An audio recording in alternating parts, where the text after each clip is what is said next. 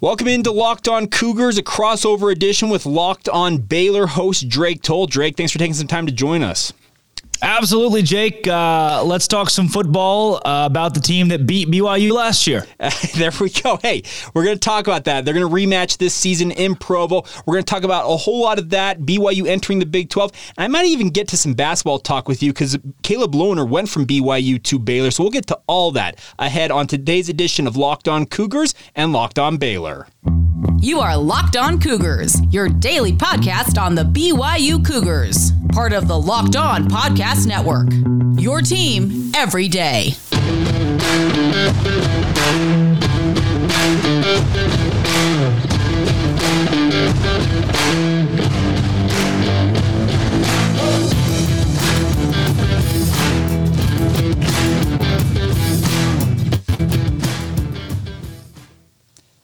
What's up, everybody? I'm Jake Hatch, your host here on Locked On Cougars, your resident BYU insider. I, of course, work for the Zone Sports Network in Salt Lake City, Utah, and I am joined today, as you can see in the box right next to me, by Drake Toll. He is the host of Locked On Baylor. Drake, thanks again for taking some time. How are you, my friend?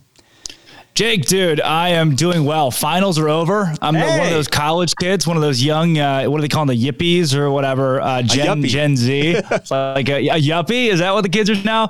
Uh, so I am living life in living's a strong word. I'm surviving life okay. right now. Hey, I, I can remember back in those days. I have been out of college. I'm in my, my mid 30s now for almost a decade now, but I fondly look back on my college days. So I, I can encourage you just to enjoy them as much as possible because you will not have a similar experience in your life. I, I can tell you that Jake, much you really liked the finals part? You okay, really the, liked the finals part. Okay, you probably you sure? Okay, the finals part, I still have nightmares of waking up and thinking I forgot a final seemingly every spring. So I okay, the finals part, I will give you that. That part I do not miss at all.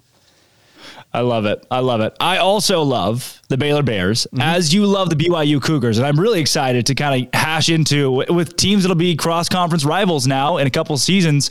Uh, what all we've got to break down today. Yeah, so we're going to talk just about these two teams. Obviously, they're going to get a, that rematch in Provo, and as you mentioned, they're going to be members of the Big 12 here coming up pretty quick. But let's start here. Obviously, uh, there are connections between these two programs, not uh, just on the coaching side of things, with both Jeff Grimes and Eric Mateos having made the move from BYU to Baylor just over a year ago. You also have two private universities which are religiously affiliated. There's so many yeah. connections between these two universities. Give me kind of a sense, and this is just from my perspective on the BYU side of things, of how Baylor perceives BYU. Oh, dude, it's the holy war, right? It is ripe for the picking with two religious schools. Uh-huh. I'll say this. I don't think had you asked a Baylor fan that a year ago today, they would have a, a really clear answer for you. But that's changed when 40% of McLane Stadium was BYU fans on Saturday when those two teams squared off on October 16th last year. I remember that because it was a homecoming game, right? You yep. build around this game. And when 40% of an opposing fan base shows up for your homecoming game, like this mass migration of BYU fans that came to Baylor last year. Might I say, many of whom were big Magnolia fans. I think that was a draw in itself, which is interesting. But the crowd was unbelievable from BYU. And I think they earned a lot of respect from Baylor fans who were like, crap, they're the nicest but loudest people on earth. Gosh dang it. And I remember at the opening of that game, I had chills because of the BYU fans. Like, uh oh, we are literally driving into the the dome of the state, right where the horseshoe of the stadium is, yeah. and it's just BYU fans right there. Like that's not going to be good the rest of today.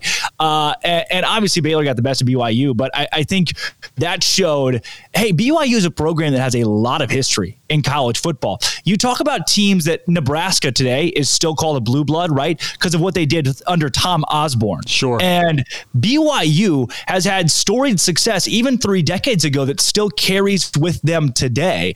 So, what was it, 84? Am I right? Am I spot on? It was 84. How do yeah. I know that? I shouldn't know that, but I do because BYU carries that with it. And I think Baylor fans are really excited to have a uh, friendly religious foe into the Big 12. Okay, so I, I didn't mean to ask this question, but I, I do want to ask it. Do you think that this could bud into maybe one of the rivalries that exists in the new Big 12 just because of BYU and Baylor being private universities? That fun game they had a year ago. We don't know what uh, this upcoming game will play like, but I, I think this one's just kind of one of the more natural evolving rivalries, if you'd ask me.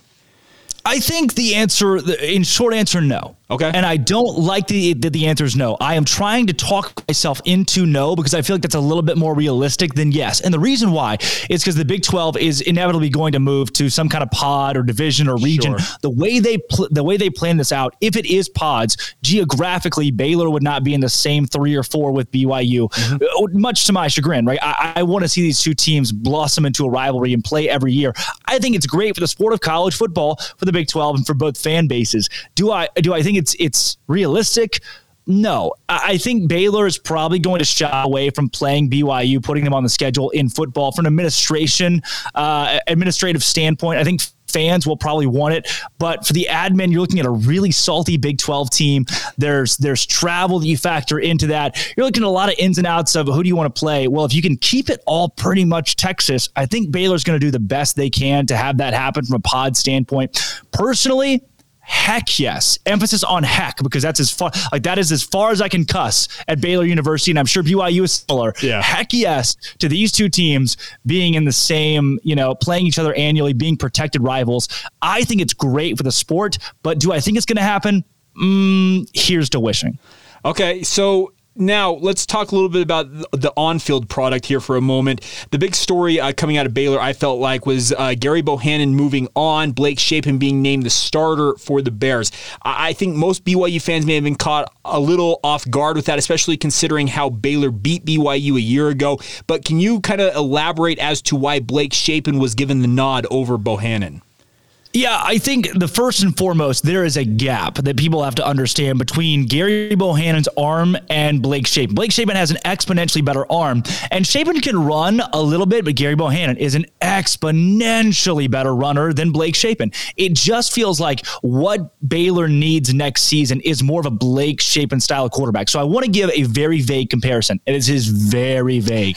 people keep throwing out like Blake Shapen's the next Zach Wilson. I don't think you could even come close to sniffing that take right now because he has not stepped on a football field for 12 games, and Zach Wilson was unbel- phenomenal, just a generational talent at BYU.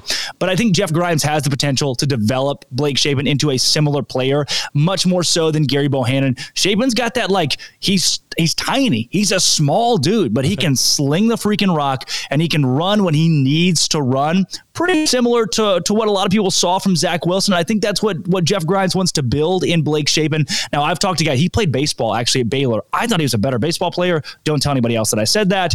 He has since quit, obviously, and plays football now. But I've talked to baseball guys that say, look, there is nobody who steps into a room in whatever sport he's playing like him, in that when he walks in, you look and you go, oh, that dude's good at whatever he's doing. He's just got that moxie. He's got the QB moxie, brings that to the table, and I think that's what gave him the nod over a Gerry Bohanon who looked really solid against BYU last year. Okay, obviously, uh, a quarterback's best friend is a strong running game. Abram Smith uh, has moved on, as well as Trestan Ebner. So now you mentioned the fact that they might want to go with more of a guy who's more of a thrower in terms of Blake Shapen. So, do they have a running back at Baylor that's going to step into the void and fill the role of almost what was it, 2,400 yards that they lost between those two running backs? Thanks for reminding me, Jake. That's very sweet of you. Uh, I will tell you this the best running back on Baylor's roster this year is Connor Galvin, Khalil Keith, Grant Miller. It's the offensive line. Jacob Gall. Yeah. Four of the five offensive linemen are returning from last year's team. Where did Baylor win most of their games? In the trenches on the offensive and defensive lines. Mm-hmm. So right now, your best running back is your front five. Hand somebody the ball behind them and say, "Go that way. Just just run," and you're going to pick up three or four yards based on how good this O line is. One of the best graded offensive lines in college football last season, and when everybody's coming back and you're probably getting stronger at the position that you're replacing, I think you're in a pretty good spot from a running back standpoint with whoever you put back there. Now, Squirrel Williams is a sixth year guy, has bought into the culture, somebody who we've seen have great flashes, but has been injured a lot.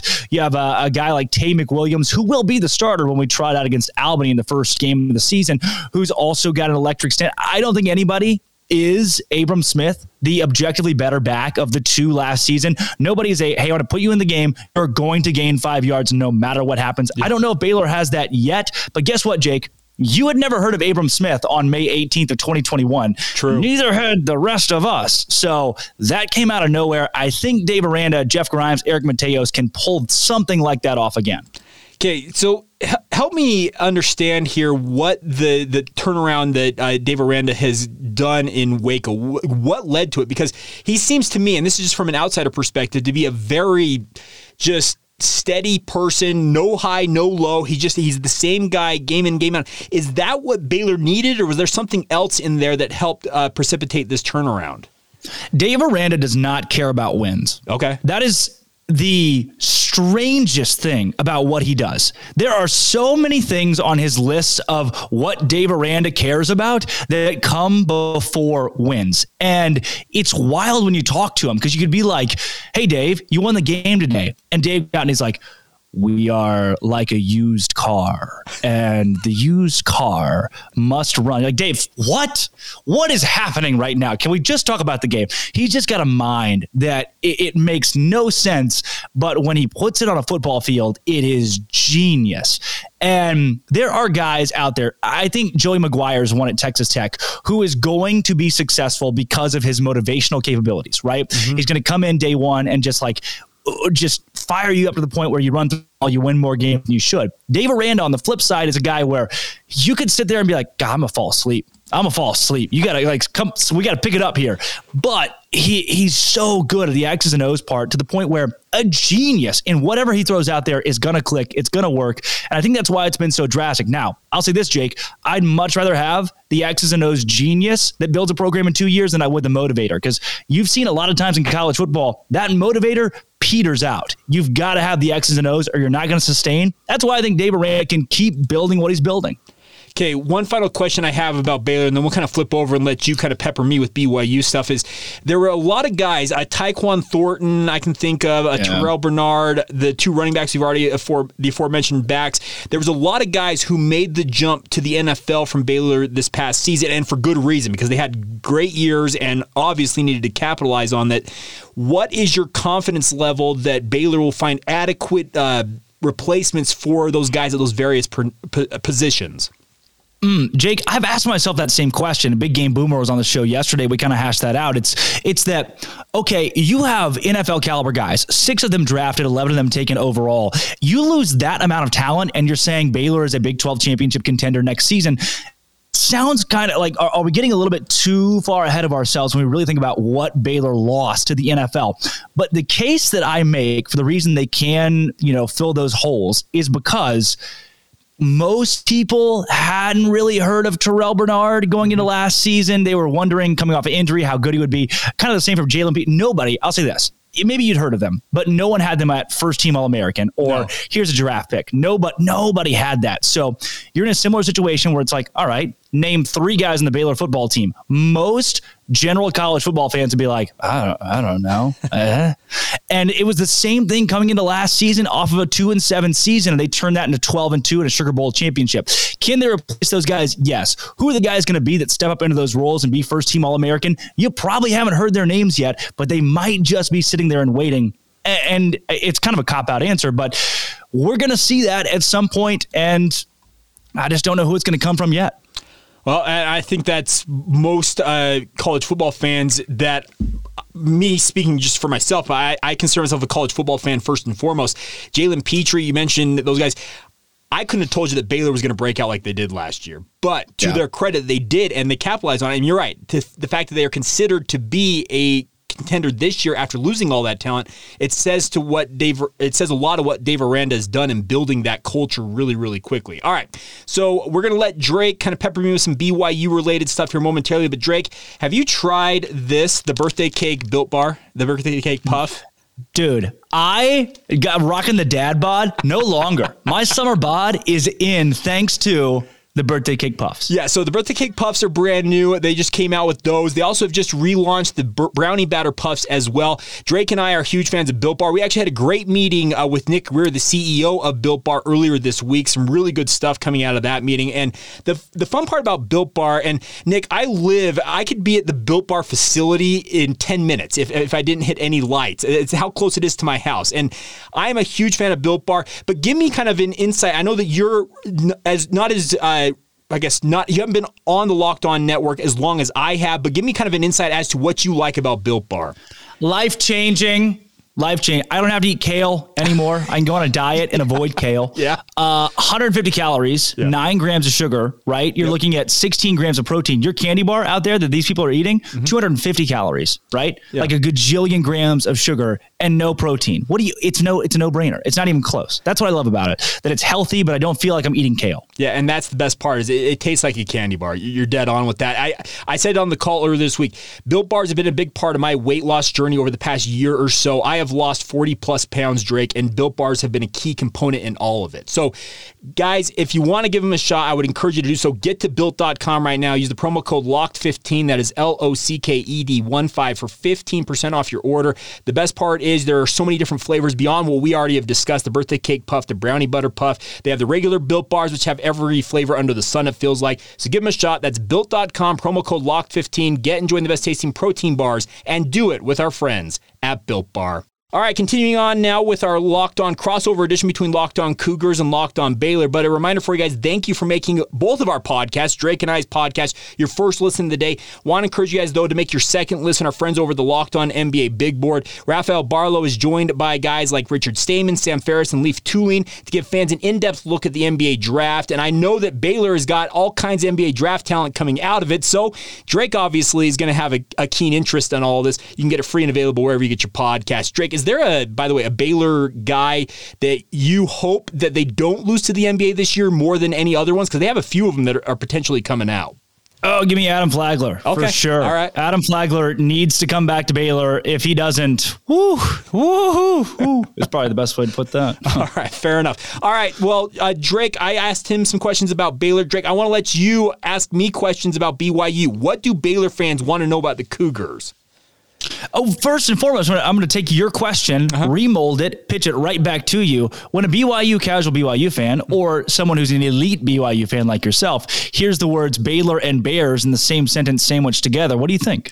Uh, well, so the funny thing about this is I think most BYU fans can think back to some of the battles they've had against Baylor over the years. They haven't had many of them, and I think that BYU fans are excited to see them be on more of a regular rotation as members of the Big 12. But Baylor has a similar uh, setup in terms of their university. It's a private university. It's owned by a church. In this case, it's the Baptist Church, if I'm not mistaken, for the Baylor Bears. It's the Church Yeah. of Jesus Christ of Latter Day Saints from uh, BYU or the Mormons, as most people know them out here in Utah.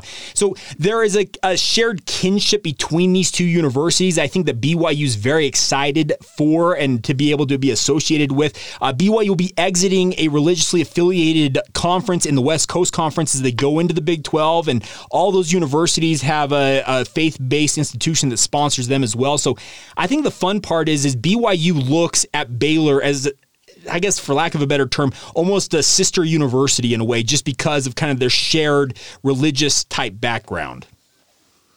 You know, one of the things that I have been curious about when you talk about BYU being in a religious conference or being uh, even in in you know independent in football, uh, playing game. I know it sounds so asinine, but to a fan that just doesn't know, uh-huh. talking about playing games on Sundays. Okay. you know when it comes to any sport, what does that look like from a BYU standpoint?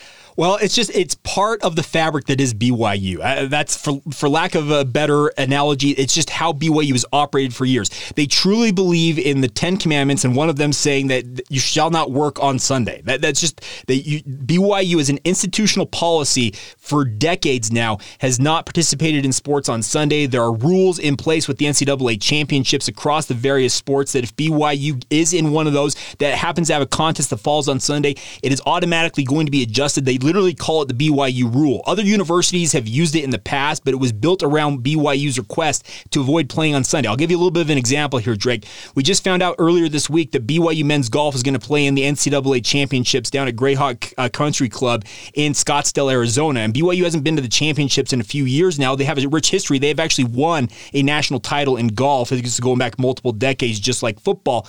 But under the current uh, setup for the NCAA championships, they have the third round of the stroke play part of the championships. It's played on Sunday. Well, to accommodate BYU, the Cougars will actually play that Sunday round on a Wednesday. I know that sounds completely weird, but they will set up the pins and everything, and BYU's golfers will go out on the course by themselves put a score up that is going to count three or four days later. But that's just how they operate. It's just how BYU, the fabric of the university, is that we don't play games on Sunday. We'll play any other day of the week, but Sunday it is verboten. It's not happening. I love it. Oh, that's so good. I Baylor takes man their faith so seriously uh-huh. uh, from the university level. I'll say this: I know it's a, a, strange aside, but when I walked in day one visiting the college, first thing they said, "We are unapologetically Christian." Period. Sure. You know, if you yeah. if you don't like it, like we're that's that's you know your personal decision. But we we as a university as a whole, and so I love the commitment to faith. Uh, kind of the last thing that I'll pitch to you when it comes to BYU in football, and this is this is a question that somebody actually had posed to me a few a few shows back, talking about BYU joining the conference. It felt like where Baylor beat BYU last season was in the trenches. Baylor created last year under Dave Aranda an SEC style of defensive line and started to craft the O line to to look similar to what some of them in the SEC look like. Now it's not to that level yet, but it's getting closer it felt like physicality was the difference in that game in Waco. Do you feel like BYU is in a position to recruit for physicality as they join the Big 12? And will that be more of an emphasis? Well, I can tell you this much. The coaching staff has pointed to that Baylor game time and time again as a wake up call for this university. BYU actually thought they were, in many ways, equal uh, to Baylor in terms of their overall ability, especially along the offensive front going into that matchup last year in October. And they got pummeled on both sides of the ball. The defensive line for BYU last year was weak. There, there's no if and or but about it. They're very young. Uh, they were undersized, and they're hoping that, that with just natural progression, they'll be better in the on the defensive side of things. But the offensive line, BYU thought that they would be able to hold up on that offensive line, and to credit guys like uh, Siaki Ika, actually, who is a product of Utah, playing for Baylor now, etc., along that uh, Baylor defensive line, they gave a massive wake up call to BYU's offensive front and the coaching staff, and they have pointed time and time again to what Baylor did to BYU as kind of the framework of what the Cougars hope to be as they go into the Big 12. They want to be kind of that big bad bad team that goes out there and bullies people like Baylor did to them. Uh, I think that they will be capable of finding guys that are able to be that type of guy. The, the biggest thing is there's got to be a nastiness factor to these young men if they're going to be that type of a player. And Baylor's got it. And I can speak to this directly because I watched Jeff Grimes in two different stints at BYU build those type of offensive lines. Uh, Eric Mateos obviously did a very good job as the offensive line coach as well, and they are going to put an emphasis on that offensive line play. Uh, Darrell Funk, who came in to replace Eric Mateos as BYU's offensive line coach, has talked about the fact that he wants to be a strong, big offensive line. And I'll give BYU credit on one thing. They are big. Across their offensive line, what's projected in 2022 is an average of six foot six, 308 pounds if you go across what the projected starting five is. Will that size translate to better offensive line play and being more nasty in the trenches? Only time will tell, but I can tell you this much that Baylor game was a huge wake up call for the Cougars. I love it, Jake. And you know what else I love? I love Bet Online. Yes. Because look, NBA playoffs, right? MLB, we're in the middle, we're in the midst of this insane season of of sports where you're looking at playoffs in the in the NBA, teams in baseball trying to get their footing about them. And Bet Online has live betting, right? Yeah. So you can see a trend of a game, the way it goes, and kind of pivot where you want to put pivot. If you get it, you get it. Yeah. Pivot your where you want to go on the betting side of, of these games. So Bet Online for me has become my number one source, along with you know the Puffs and Built Bar since working at at Locked On. And I haven't found something so consistent, so well put together. All the lines are right there. There are the futures in college football where you can already see some lines for games coming up and pick who you think will win the Big 12 conference, or you know how how many wins you think BYU will have next season. It's all there at Bet Online. Esports, uh, casino style gaming. Go to the website, Bet Online. It's, it's where the game starts. Is that right? Absolutely. Drake, I got a question for you, though. Are you a Dallas yeah. Mavericks fan?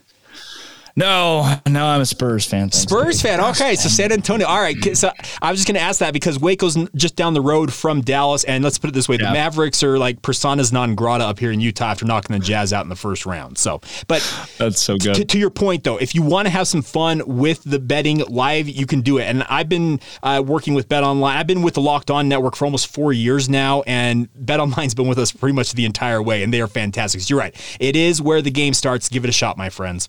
Before we go here, Drake, let's talk a little bit about what's going on with the Big 12 as a whole. Uh, we found out earlier this week, and as expected, the, uh, the NCAA has deregulated that you have to have two divisions to have a conference championship game. And I think this is for the better. It's going to allow conferences to put their best two teams in a conference championship game, give them a better opportunity uh, to play potentially for college football playoff berths. Uh, for an example, I just saw this, and we know the, the Pac 12 put it out. I believe in their history of the Pac 12 championship game, if the new rules existed where just the top two teams in terms of overall win percentage were to have gone to the Pac 12 championships, something like five or six of the 12 games they have contested so far would have had different matchups and actually been better wow. matchups if that would have been the case. So as we project forward for the new Big 12, no matter if or when Texas and Oklahoma exit, what do you think uh, will be the the format for the Big 12? Do you think they will just go with the best two teams, period, regardless? Well, I think yes, but getting to those best two teams is what's going to really uh-huh. be the moving and the shaking in this. So, how do you dictate who those two teams are? You can't just say, okay, we have 14 teams, which is going to be the case for a year or two, or even that we have 12 teams. Some of you guys play each other, some of you guys play other teams. You've got to have some kind of formality in this. Now, it could be protected rivals, where Baylor's protected rivals are, we'll say, TCU, Texas Tech, and BYU, for example, sure. right? BYU's protected rival would then be Baylor, be one of those. Maybe it's Kansas State, and maybe it's UCF or Cincinnati, right? So you could do protected rivals. You could also do pods where these four teams are together or three teams, mm-hmm. however you want to do the pod setup. There are so many ways that this could go. I think the way it's not going to go is divisions because you cannot take seven or even six teams, right? Boil it down to two. And then you've got Clemson, right? Playing a, well, let's just go from like a big ball terms. You'd say you have a really good, we'll say Oklahoma has a great year next sure. season, and they would be the top of one division. And for example, maybe a nine and three Kansas State team is playing Oklahoma in the Big 12 title, whereas an 11 and one Oklahoma State team sitting right behind OU doesn't get that opportunity. So, correct. You're right. It, overall, the divisions are hurting good teams. Maybe helping though. Here's the deal, Jake. What this is going to do. I'm on a soapbox now. Oh gosh, you got me going. What this is going to do is give conferences the leeway to decide who their better teams play. Example, I give this on our show all the time.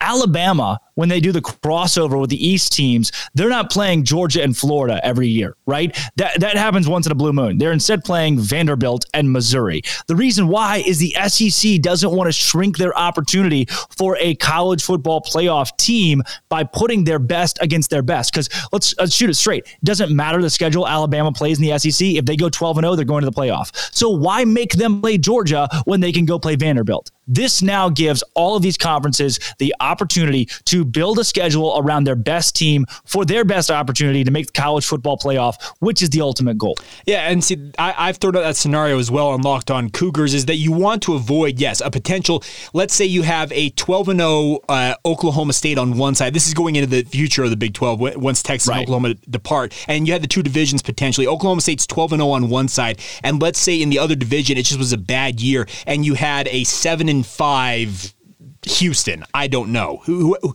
insert team yeah. here. And against all odds, that seven and five team springs an upset in that Big 12 championship game. You're not going to be a happy conference to see your 12 and 0 champion all of a sudden just cast aside with the playoff berth uh, potentially. It's just you need to avoid that if at all if at all possible. So I think you and I are of, of a like mind on that, and that's the interesting part about this is moving forward how they're going to handle that. Do you favor a pod system or protected rivals? How do you want to see the scheduling for the Big 12? You know, I favored divisions for a while. I really did. I feel like it's the most succinct way to say, "Hey, you played this number of." You you get a much better bearing about your schedule, and there's a lot less uh, volatility. But I think I'm starting to slowly but surely get back into the pod realm, where I really like the. I think the idea of protected rivals is so complex, where it's like, okay, yes, we play you, you play us, but we play different teams than you play. There's a lot that goes into that. You could do it, but it's it's like, ah, that's too much for my head.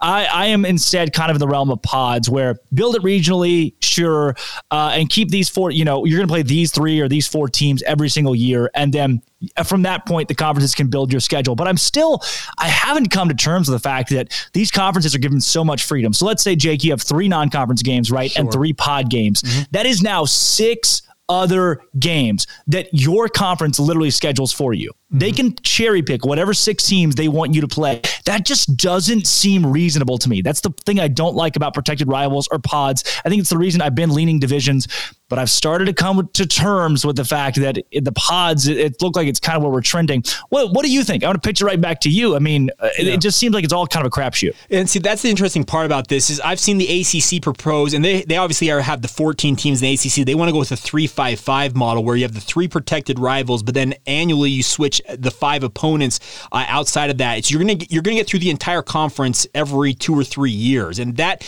that to me is pretty genius in my mind. But trying to fit that into a Big 12 circumstance, okay, so yeah. do, do, you go with a, I don't know, a two protected rivals. I, I, don't know necessarily how you do that, but I like that idea of it that you filter through the conference on a fairly regular basis because there there have been circumstances. I, was it uh, that Georgia and somebody last year in the SEC had not played in almost two decades, and they've been in the SEC together yeah. for so. I want to avoid that. I, I want to avoid watching uh, uh, BYU get used to playing a team like Kansas or Kansas State, and they seem to play annually, and that probably be the, the circumstance in a pod system where, for some reason, in a decade, they maybe see UCF once or twice. I, I, I don't like seeing that considering you're members of the same conference.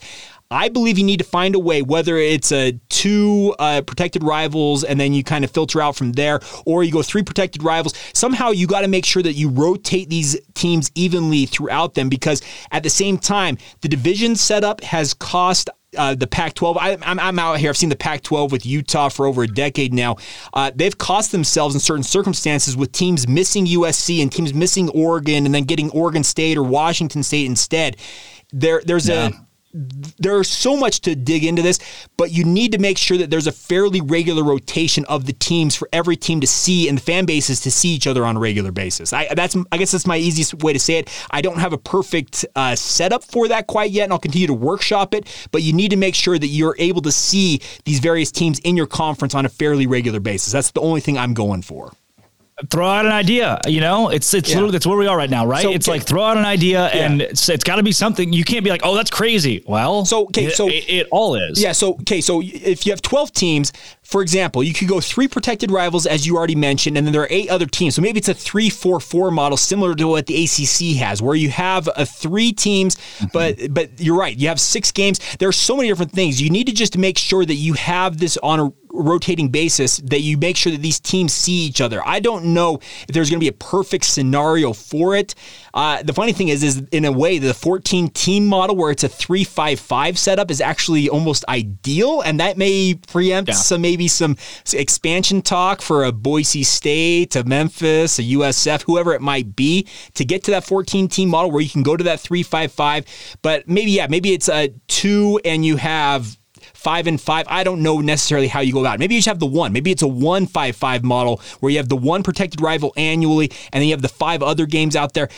You just need to find a way to make sure that it's a, it's a constant rotation, so that allows fan bases to become, become familiar with one another.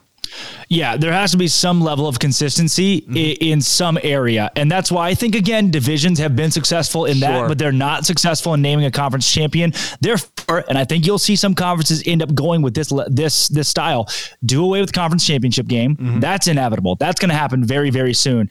And then then you can build around, okay, our best team in the regular season is going to go to the college football playoff. Look at the teams last year. Oklahoma yeah. State, one of them. Had they beaten Baylor in the Big 12 championship, they've at least got a shot at the college football playoff. Sure. Had Cincinnati lost by chance, right, in their conference championship, it, it, there's just so much that could go wrong for these teams in the conference title. So doing away with those seems inevitable.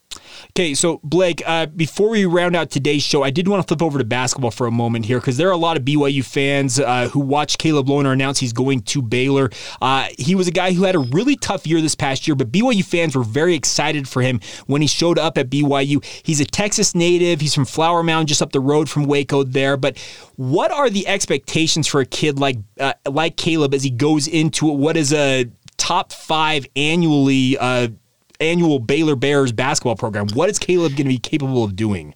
I'll say from an expectation standpoint, I don't think there's too much pressure put on him. I think he's walking into a situation where he knows he won't be a starter. Uh, that that is pretty objective right now, and that instead he'll have a role coming off the bench. So there's not a pressure to come in and be a difference maker right away. That leads is the difference in a Final Four or not, right? That's going to be an Adam Flagler, an L.J. Cryer, a Keyonte George. It's not Caleb Lohner. Instead, he's going to be able to play plug and play into a role where he fits best and that he wants to fit best, right? If he wants to go out and shoot a bunch of three pointers, by gosh, go go do it. If he wants to go out and be a defensive force, play really hard in the paint, uh, and be a big guy, uh, really play a true forward spot for Baylor, well, we get you, you have the leeway now for him to do that. So this roster is so stacked with talent that he can fit into a position that he really feels passionate about in an area where he wants to play. And Scott Drew can, you know, play a little chess and move him where he needs to go. So, granted, yeah, it's exciting to have Caleb Lohner. I think he's going to be a pretty, pretty decent piece with this Baylor team, but I don't think he'll be the straw that breaks the camel's back in making this team a big title contender and eventually a national title contender as well. Uh, it should be fun. I think there's going to be a lot of uh, increased interest from BYU fans on the side of Caleb Lohner just to see how he does with the Bears. Because, like I said, he was a guy that BYU fans were hoping and praying would have a breakout season. He was a preseason All WCC selection and just never really worked. And I, I, I will add in the fact that the injuries that BYU dealt with during the basketball season really precipitated a role change for Baylor, for not for Baylor, for Caleb that really I think hurt his overall ability to contribute at a high level. But hey, I'll be rooting for the kid. I really enjoyed my time talking with him. And I can tell you this much, Drake, I don't know how much you'll have an opportunity to, to, talk to him. He is a unique personality, and you will enjoy talking to this kid. He has got a very, very unique way of looking at the world. I'm excited for it. I think he's going to be a great piece to add on. And I know we're all excited about it. Maybe he won't be the key piece, but mm-hmm. that's okay. Not every piece is the key piece. Well, Drake, it's been an awesome time talking with you. We'll do this again ahead of the BYU Baylor matchup in September. It's it's stunningly close, but at the same time, a long ways off. Looking forward to it all the same, though. Hundred percent, Jake. Thanks so much. Uh, you know, Sick'em Bears, obviously, but there's one team that I'd like to see succeed out there. It's got to be BYU, especially after we poached half your coaching staff. Sorry about that. uh, half's a little strong, but you did take a big chunk of it because I can tell you as much. Jeff Grimes, great human being. Same with Eric Mateos. Mm-hmm. I got to know those guys both very, very well during their time at BYU. Baylor's lucky to have both of them. And Bears fans out there, if you guys are watching this, you've got two fantastic coaches. They are the best. And I love those two dudes, and I wish them nothing but success moving forward. But Drake, thank you for taking the time. Thank you to everybody for making us uh, on Locked On Baylor and Locked On Cougars your first listen of the day. Now let's go listen and make sure encourage you guys to make your second listen. Our friends over at Locked On Big 12. Josh Neighbors does an incredible job talking all things Big 12 football, basketball, and everything in between. Make that your second listen of the day. It's free and available wherever you get your podcast. Until next time, for both Locked On Baylor and Locked On Cougars, take it easy.